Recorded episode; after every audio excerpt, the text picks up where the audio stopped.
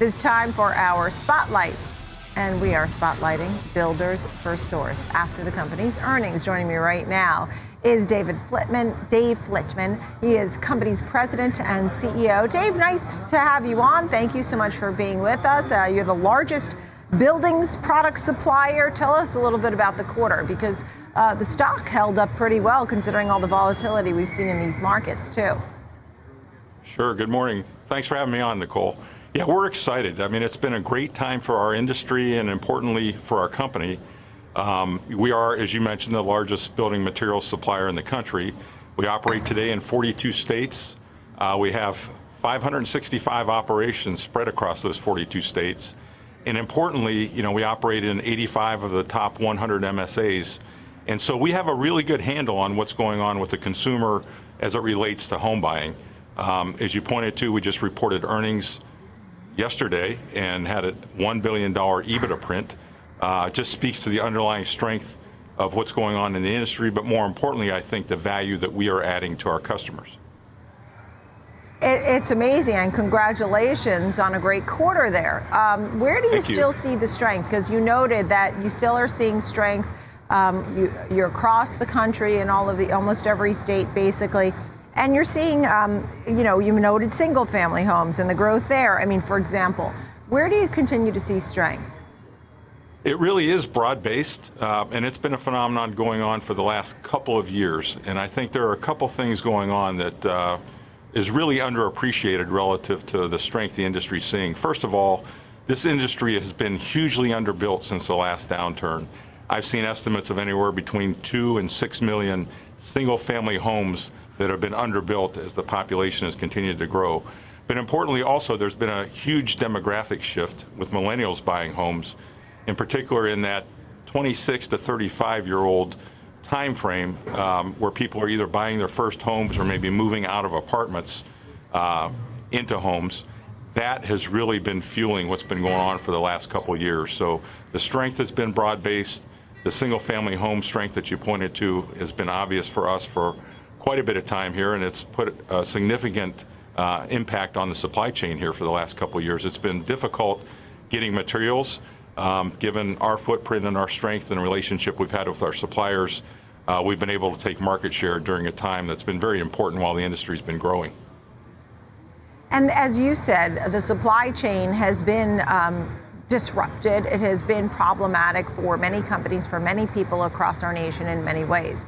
Um, that being said, home builders have had to pause. I mean, they've had to pay more for lumber than they waited. And then, you know, there's been a lot that's been going on. Um, you've managed to navigate through the supply chain issues. Hopefully, they're improving some. You can tell us if the supply chain disruption that was very real um, is improving, coupled with the fact that, so that's that would be good news if that's the case. Um, the bad news is that you know, interest rates are still high and they're moving higher, mortgage rates are moving higher, and people think this slowdown in housing is coming, but you don't necessarily see that. No, we don't actually. And to your point around the supply chain, it really started when the pandemic hit. Um, our suppliers were hit with some of the COVID challenges, just like the rest of industry was. And at a time where the demand started to accelerate, uh, they were having trouble meeting that demand. And then through the course of the last couple of years, as that demand has continued to strengthen, it's been very, very difficult and challenging for the manufacturers to catch up. Now, having said that, I do see some near-term relief in the supply chain. Things like windows that were very difficult to get a year ago from our suppliers um, are, are, in much better supply situation. But some of the structural mm-hmm. components, like engineered wood products that are used uh, to strengthen the separation between first and second stories in homes, is still very difficult. I expect products like that will continue to be challenging for a long time to come. And to your point around interest rates, obviously it's been uh, a significant uplift in rates this year. However, you know, the things that I pointed to earlier, Nicole, around the demographic shift, the strength of the underlying demand, and the huge underbuilding that's happened in this industry, we're s- still seeing demand holding up.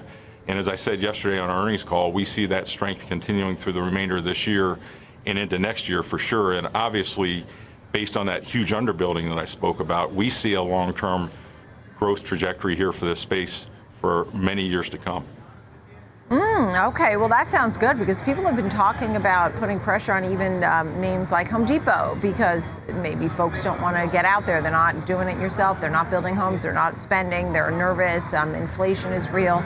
Um, they feel the pinch in their wallet. In the meantime, you're working with so many of these home builders that we talk about on the daily, right? Names like Lennar and Pulte and D.R. Horton, um, Taylor Morrison.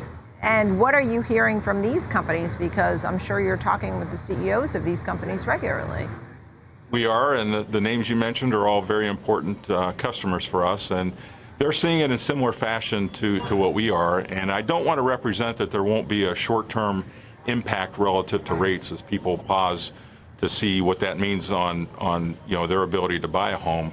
But I think the other thing I'd point to is, um, you know, if you look at the existing home inventory, it's only about two two months right now.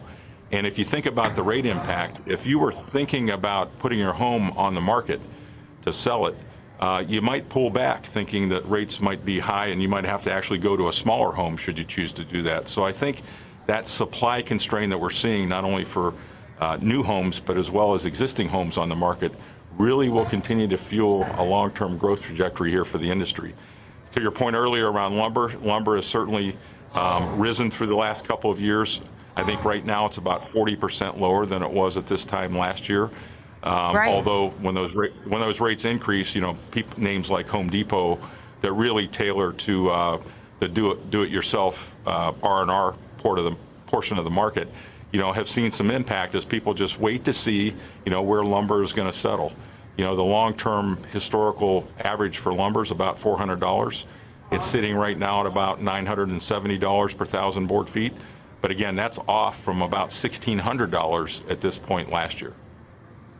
Right. Dave, it's nice to chat with you. Thank you so much, bringing some I appreciate it. optimism to our network today. Thank you, Dave Flitman, President very much. CEO of Builders FirstSource. Thank you.